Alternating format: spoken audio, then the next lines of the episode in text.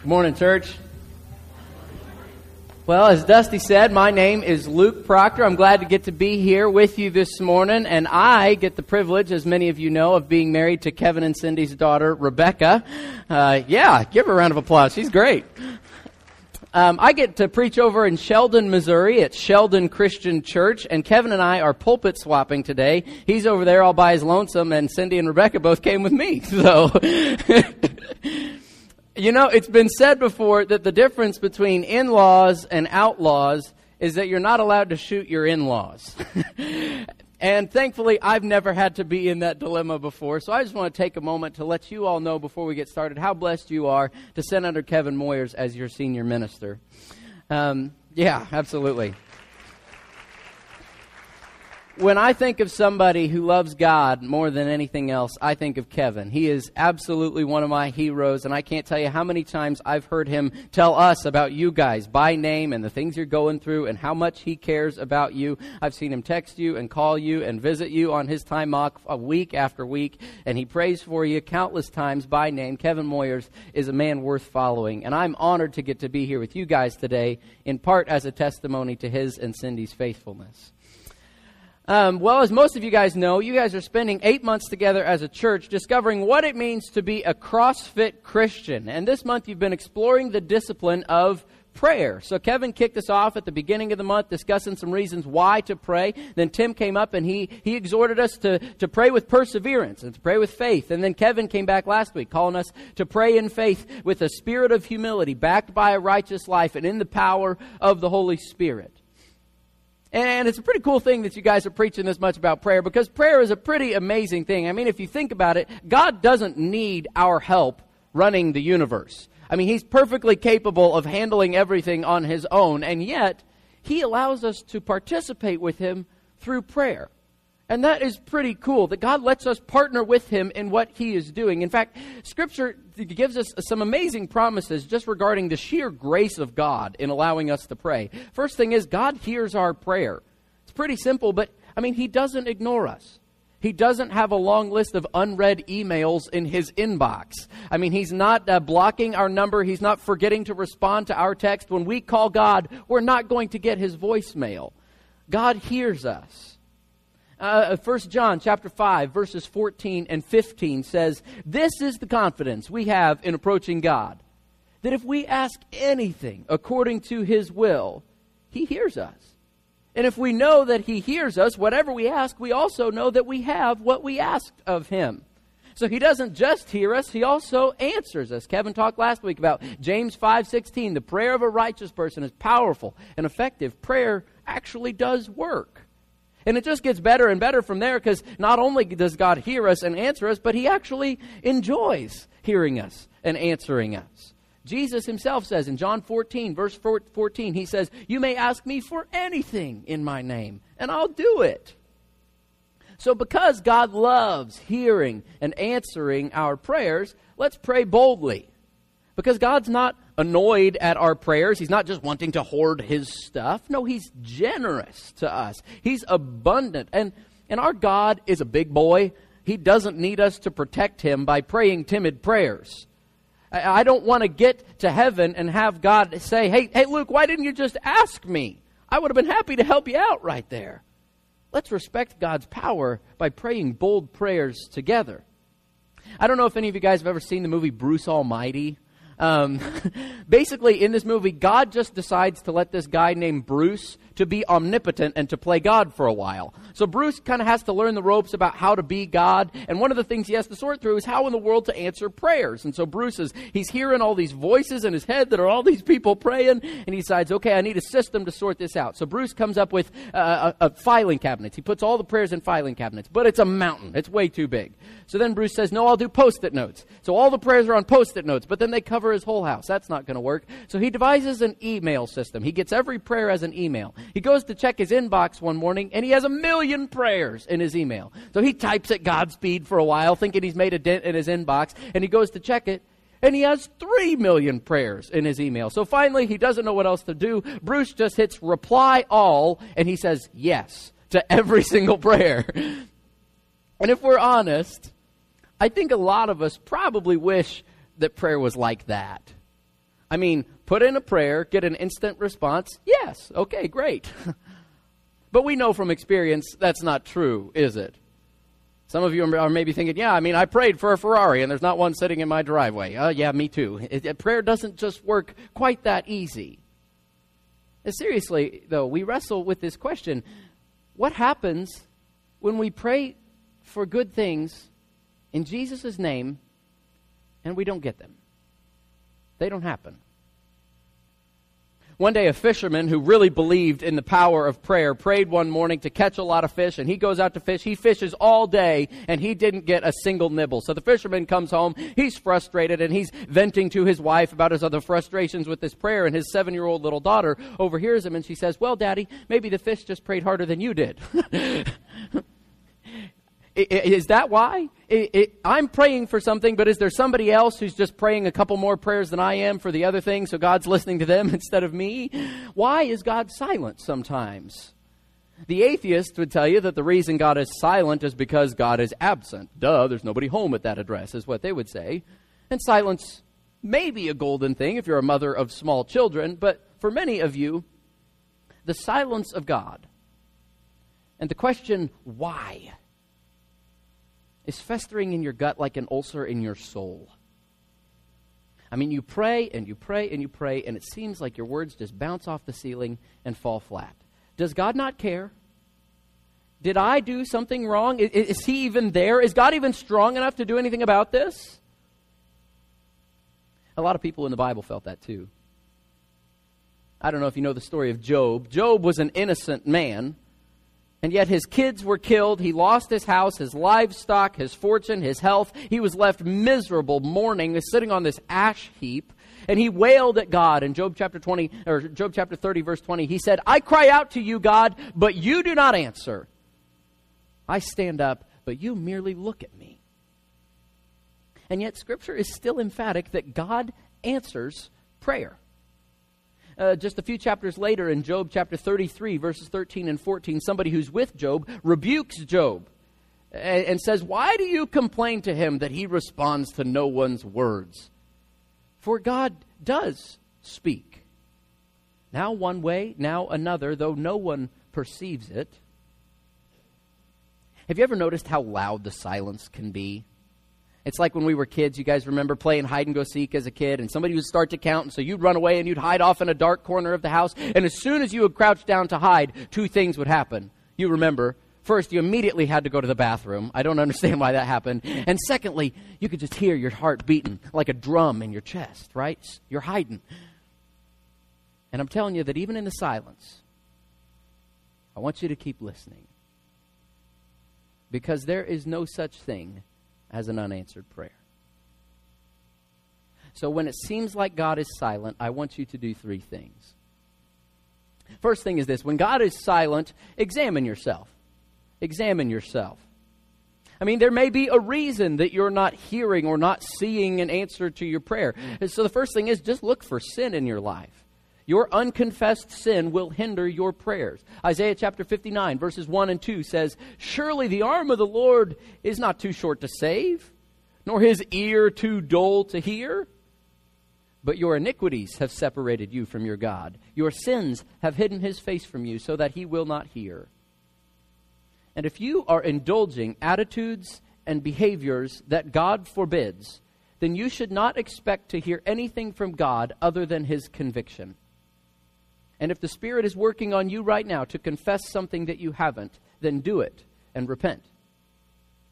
If you're nursing a grudge or still caving into that addiction or weaving a web of lies or holding on to bitterness or gossiping or being greedy and selfish with your money, it is going to get in the way of your prayers. When God is silent, examine yourself for sin. But the fact is, sin is not just the bad things that we do, it's also the good things that we don't do. Sin isn't just the things that we've done, it's also the things we've left undone. So examine yourself to see if you're doing everything that you should be doing. Examine yourself for God's Word. Have you spent appropriate time in God's Word? Because the fact of the matter is, God is never completely silent. He is speaking all the time through His Word, His objective truth, even when our subjective emotions aren't feeling anything. John chapter 15, verse 7, Jesus says, If you remain in me, and my words remain in you. Ask whatever you wish, and it will be done for you. You see, when we pray, we're actually not just asking for stuff, we are continuing a conversation that God has already started with us through His Word. God talked first, we're just talking back. So, are you letting His words remain in you? Are you continuing the conversation? Do you know what He's saying because you've spent time with Him in His Word? The next thing is examine yourself for listening. Maybe God's not actually being silent. Maybe you're just not taking the time to listen to what He's saying. What does your prayer life look like? This is the hardest part of prayer for me. Are you giving Him room to speak? Because it's hard to have a relationship with somebody when you won't ever shut your mouth and let them talk. Maybe God doesn't just want to hear what we have to say, maybe He also wants to talk back to us. Jesus describes Himself as the Good Shepherd in John chapter 10. And he says in verses 4 and 5, he says, His sheep follow him because they know his voice. They will never follow a stranger. In fact, they'll run away from him because they don't recognize a stranger's voice. So, do you recognize his voice? And lastly, examine yourself for faith. See if you're truly praying with faith. Hebrews chapter 11, verse 6 says, And without faith it is impossible to please God. Because anyone who comes to him must believe that he exists and that he earnestly rewards those who earnestly seek them. So, do you believe that he is who he says he is? That he can do what he says he can do, and that he actually can do whatever it is that you're praying for? So, that's the first thing I want you to do when God is silent. Examine yourself. And secondly, when God is silent, trust God. Trust Him. I hope that you will memorize this verse and cling to it often. Proverbs 3, verses 5 and 6. Trust in the Lord with all your heart, and lean not on your own understanding. In all your ways, acknowledge Him, and He will make your paths straight. One day, a fellow was out walking in the woods. He was just taking a hike, and all of a sudden he heard this rustling noise behind him coming from the brush. So he turned around and all of a sudden he was shocked to see this big old grizzly bear come out of the brush. And he did what, you know, you and I would do and he took off running. But he's a middle-aged guy. He's running as hard as he can, but he's got a pot belly. He's not getting very far very fast. And this, this bear is gaining ground on him. And he, he runs and he runs and he runs and he's exhausted. He's about tuckered out. He's at the end of his rope. He knows the end is near. So he does in desperation the only thing he can think of. The guy just drops to his knees right there and he says, Lord, Please let this be a Christian bear. and then all of a sudden, to his utter amazement, he hears the paw pounding and the rustling behind him stop. And he turns around and he is shocked to see that this bear is down on its knees, paws folded. And he hears the bear say, Lord, we thank you for this food that we are about to eat. you know, you can trust God He's going to take your prayers and he's not going to play a mean joke on you like that. He's not cruel. So when God is silent, trust him. Trust his character. Remember who he is because in the silence, in those moments of vulnerability for you, the enemy is going to whisper terrible things to you about God. He's going to say, He's not listening. He's not there. You're not faithful enough. God doesn't care. But in those moments, we must remember the truth about God that He is not a betrayer, and He has never betrayed you. I remember the day four years ago when the doctor came in and told us that my mom had cancer. And later that evening, we were at home, and a lot of the family came over, and we were gathered around in the living room just praying, praying for healing. And then I remember listening to my Uncle Mike pray, and he prayed, Dear Lord, I want to thank you for what I know that you're going to do through this. And that caught me off guard. I started to cry. It shocked me. I mean, here I am. My mom's just been diagnosed with cancer, and you're thanking God for it. But you know what? He was right. It is okay and good for us to pray, you know, God, I don't know what you're doing, and I'm scared but I trust you. And I know that your ways really are higher than our ways. And I know that you are gracious and slow to anger and abounding in love and good to all. So even though I don't understand you, I trust you. It's a good prayer. We have got to cling to the truth that even in the silence, our God is a good, good Father. And like any good father, he loves it when his kids ask him for things. But even when the father doesn't give the child what they ask for, it's for the child's good. No, you can't stay out till 2 a.m. the night before the test. Trust me, I know what's good for you. and God's best for us is the best for us. And we have to remember that even when we don't understand, when our questions seem to go unanswered, this is a God that we can trust. His best for you is the best for you. You know, Mary and Martha, they wanted Jesus to make it in time to heal their dying brother Lazarus in John chapter 11. But Jesus didn't make it in time. He could have, but he didn't. And Lazarus died. And they were confused and they wondered why. But we know that it was so Jesus could raise Lazarus from the dead. This is a God that we can trust, even when we don't understand and when our why question seems to go unanswered. Because there are going to be things that we don't understand. Suffering and confusion are going to come to us, it is inevitable. But misery is optional. Jesus says in John chapter 16, verse 33 In this world you will have trouble, but take heart, I have overcome the world. So when God seems silent, we got to remember that His ways really are higher than our ways, and His thoughts really are higher than our thoughts. So we can trust that His best for us is the best for us. And often when we pray for things, we think that the only suitable answer to our prayers is yes. I mean, that's why we pray. We want to get a yes, right? And God doesn't always give us what we want, but He always gives us what we need. And sometimes that means no. I remember in sixth grade staring googly eyed at Abby Jeffries sitting in the front row on the right side of the classroom in Mrs. Bertelson's English class. And she sat by Brian Gibson. Oh man, oh man, was I jealous. So I prayed that God would let me marry Abby Jeffries. And thankfully, God said no, because if you know my wife Rebecca, you know God gave me what is best. Garth Brooks sang an old song about this. Some of God's greatest gifts are unanswered prayers. God doesn't always say yes. He's not a magic lamp that we can rub and a genie pops out and give us three wishes. He's not some kind of divine vending machine where if we put in the right amount of the right kind of prayers, we get to take out whatever we want. And some of you know that from painful experience. I can remember my friend Josh in high school. Josh is a good, godly kid, phenomenal trumpet player. He loves to laugh. But Josh spent years in and out of all kinds of hospitals, his hair gone, his body racked with treatment after treatment. And we prayed for Josh for years. And I remember being so upset when one of my peers went up to Josh and said that the reason he had cancer was because he didn't pray with enough faith. And Josh and everybody else prayed with a lot of faith. But God said no. Rebecca and I, a few weeks ago, became aware of a young lady who found out that she was pregnant. There's no man in the picture. But this girl got involved with some Christian folks, even though she had no faith to speak of, and we prayed that through that influence she would decide to keep the baby. But we found out that she took the pill.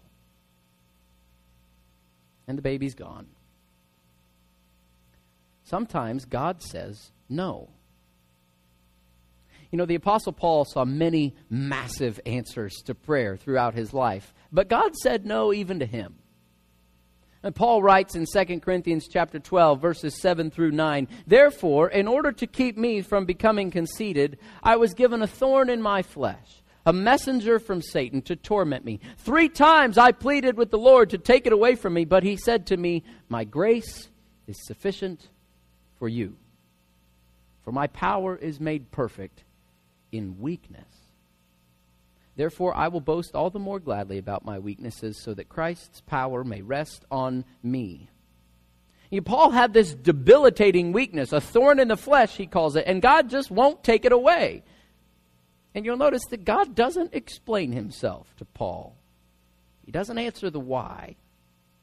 He just says, My grace is sufficient for you, and that's a promise.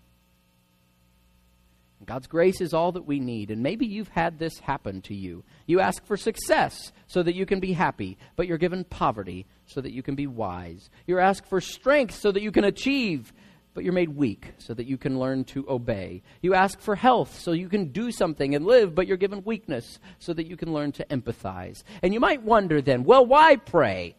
If God's just going to do what he wants, what's the point? Well, what if the point of prayer wasn't just to get what we wanted? What if the point of prayer was to train us to be godly? To make us look like Jesus, where we can say, as he did, Not my will, but yours be done. And if that is the point of prayer, to make us godly, to transform us to be like him, then when God says no, he doesn't need to explain himself. Instead, he just gives us a glimpse of who he is. He calls us to lean into him into what He's done and to trust that when we have Him, we actually have all that we need. Because the Lord is your shepherd, you shall not want. You lack nothing. Even when He says no, His grace is sufficient for you. Even when you don't have the answers to your questions, you can be at rest. You can fear no evil, for He is with you, and He guides you along the right paths for His name's sake, and His grace is sufficient for you, and His goodness and mercy will follow you all the days of your life, even when you pray, and He says no. So sometimes when God is silent, he's saying no. But sometimes when it seems like God is silent, we may think he's saying no, but he's actually just saying not yet. Not yet. Because he wants us to persevere. You know, when I ask for something, I kind of expect to get it at once. But oftentimes, God's table, their timetable, is not the same as ours, which means that we have to wait. And waiting is something that we're not very good at. I mean, we live in a world of instant gratification, right? With fast food, drive throughs, and pocket devices that can pull up nearly any bit of information in 30 seconds or less. And if there's more than two people in that checkout line, it's just not worth it. Amen? okay. In fact, Microsoft recently did a study on the human attention span, and they found that while in the year 2000, the average person had an attention span of 12 seconds, since then it's gone down. Now, the average human being generally loses concentration after eight seconds, which is remarkable because a goldfish has an attention span of nine seconds. I'm not making this up. so, congratulations, you have a shorter attention span than a goldfish. So, to combat this statistic, if any of you guys can make it through the rest of this sermon without losing concentration at all, there will be a prize for you out in the lobby at the end of the service. But now you're all daydreaming about the prize, so you all lose. You know, a preacher was praying one day. He said, God, how long is a million years to you? And God said, It's just one second. And the preacher said, Wow. Well, well how long, how much is a million dollars to you? God said, It's just one penny. The preacher was thinking he was pretty clever, so he decided to ask God. He said, All right, God, could I have one of your pennies? And God said, Sure, just a second. Yeah, there you go. Some of you are getting it now. There you go. Good job. Sometimes that's how God's timing feels, isn't it? When I think of waiting on God in prayer, I think of George Mueller. George Mueller ran an orphanage in England in the 1800s, and his main policy was prayer. For example, one morning there was no milk for the children's breakfast, and so George Mueller started to pray. And as he prayed, a milk wagon broke an axle on the corner right outside the orphanage, and the delivery man was scared that his, uh, his load would spoil, so he donated all of this milk to the orphanage. Wow. Another time, 28 new orphans arrived, and they had no plates to feed them on at the orphanage. So George Mueller began to pray. And then all of a sudden, a woman who was moving to a new home came to the door with a donation of kitchen supplies. And when they opened her donation, this is no lie, they found 28 spoons, 28 forks, 28 knives, 28 cups, 28 bowls, and 28 plates. Wow. But God didn't answer all of George Mueller's prayers immediately. George Mueller once wrote, The great point is to never give up until the answer comes. And later, towards the end of his life, George Mueller wrote, I've been praying for 63 years and eight months for one man's conversion.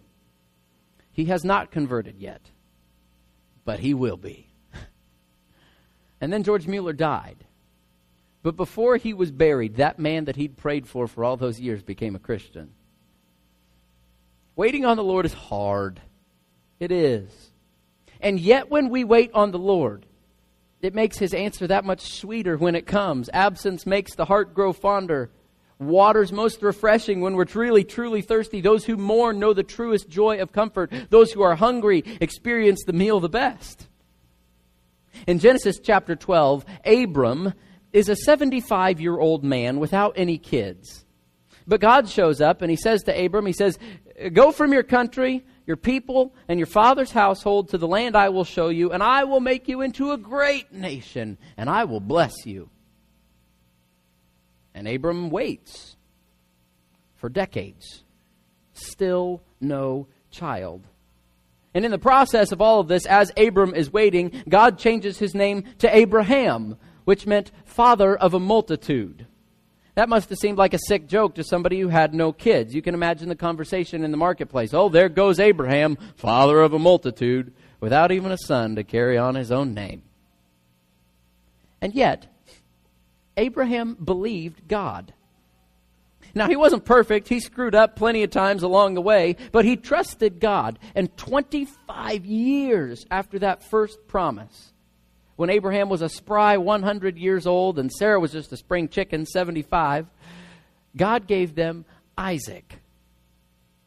You know, he was good to his promise. But Abraham had to wait 25 long years.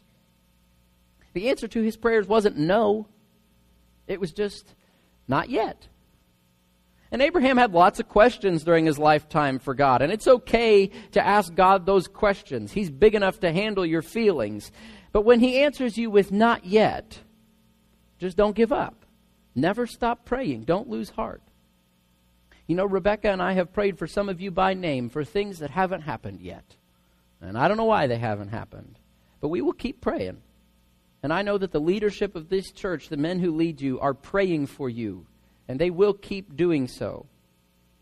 So when God says not yet, persevere. Because no matter what, in the no and the not yet, this is a God that you can trust. So when God seems silent, examine yourself. Trust God and look towards heaven. That's the last thing. Look towards heaven. One evening, three old guys were out on the back porch sipping sweet tea when one of them said to the others, You know, what do you want folks to say about you at your funeral? I think I want them to say that I was the friendliest guy they ever met. Second guy pipes up. He says, Well, you know, I want him to say I was a loving husband and a good dad. They look over at the third guy. Third guy finally chimes in after a bit and he says, Yeah, people, at my funeral, I want him to say, Look, he's moving. and thankfully, when our funeral comes, if we are followers of Christ, I don't think we're going to be looking for a ticket back to earth. Because right now we are living in a tattered tent that will eventually fade away, but we are on our way to a home that lasts. And in this world, we're given free will, which means that people are, are, allowed to choose sin. And when they choose sin, it sends creation all into this cosmic cycle of sin and death, and it's futile. But this cosmic cycle of sin results in untimely sicknesses and tornadoes and accidental shootings and abortions and drunk drivers and fatherless families. But God, in His loving sovereignty, has decided that free will is worth it. He didn't want us just to be robots. He wanted us to choose. And so pain is still an option. But even then, in the pain of this fallen world, we can worship and we can take heart in the hope of heaven. My friend Jensen was a freshman at Ozark Christian College, and he drove a beautiful red 65 Mustang. He played on the basketball team, had a million dollar smile, loved Jesus. And about a year ago, Jensen's 65 Mustang was crushed like a pop can when he was hit by a semi that didn't even have time to see him. And if you want to see worship, I'll show you worship. When you watch Jensen's dad raise his hands to heaven and sing, You're a good, good father, 10 feet away from his 19 year old son's casket. How can he do that? The hope of heaven. And our God is into the alleviation of all kinds of suffering, but especially the eternal kind of suffering. So let us never forget that though this world we are living in is fallen, we can move forward in the knowledge that our victory has been won and our new life is assured. So may the sorrow and the silence of this world woo us upward to heaven, and may the suffering and the waiting of our troubled time on earth lure us inward to God's presence. It's as Paul writes in 2 Corinthians chapter 4, verses 16 through 18, Therefore we do not lose heart. Though outwardly we are wasting away, yet inwardly we are being renewed day by day. For our light and momentary troubles are achieving for us an eternal glory that far outweighs them all. So we fix our eyes not on what is seen, but on what is unseen, since what is seen is temporary, but what is unseen is eternal. And our temporary reality on this earth will sometimes be silence and suffering and waiting, but our eternal reality will be face to face with our glorious Father, where the old order of things has passed away, where there is no crying or mourning or darkness or tears, where He will wipe every tear at last from our eyes. Oh, my church, come on. If He only took six days to create this world, and Jesus said He was going to go prepare a place for us, and He's been working on it for 2,000 years, I think it's going to be pretty good. So, church, when it seems like God is silent, look towards heaven, because that's home. You know, they say that the best kind of counselor is one who's been through what you're going through. Isaiah 9 6 says that Jesus is our wonderful counselor. Hebrews will tell us that he's been through what we're going through. He learned obedience. He was completed through his suffering. Isaiah says he was a man of sorrows and familiar with pain. And so now he's our sympathetic high priest. And he's sympathetic because he knows what it's like to beg God. On his knees in the Garden of Gethsemane, sweating drops of blood, pleading, Father, take this cup from me. And God didn't. And so Jesus said, Yet not my will, but yours be done. And he knows what it's like to hear nothing on the other end of the line as he hung on the cross crying out, My God, my God, why have you forsaken me? This is Emmanuel. This is God with us. Jesus Christ himself abandoned by God for our sake. The light of the world snuffed out in utter darkness. He experienced that forsakenness so that we could experience acceptance. And he endured that silence so that we might approach the throne of God in prayer with confidence now that the veil is torn. And yet, the silence for Jesus did not last forever, did it, church? Because on the third day, he busted down the door of that grave and he shook loose the death grip of sin on creation and he rose to new life. And so now we too have the hope of knowing that the silence is not forever. Because we too have been raised to new life with him and have the hope of heaven. So every time you hear the silence, every time you cry out in desperation and you wonder if God is there, remember that Jesus has been there first. And so now, even in your despair, He is interceding for us before the Father. So when God seems silent, examine yourself. When God seems silent, trust Him. When He says no, His grace is sufficient. When He says not yet, persevere. And in all of it, look towards heaven.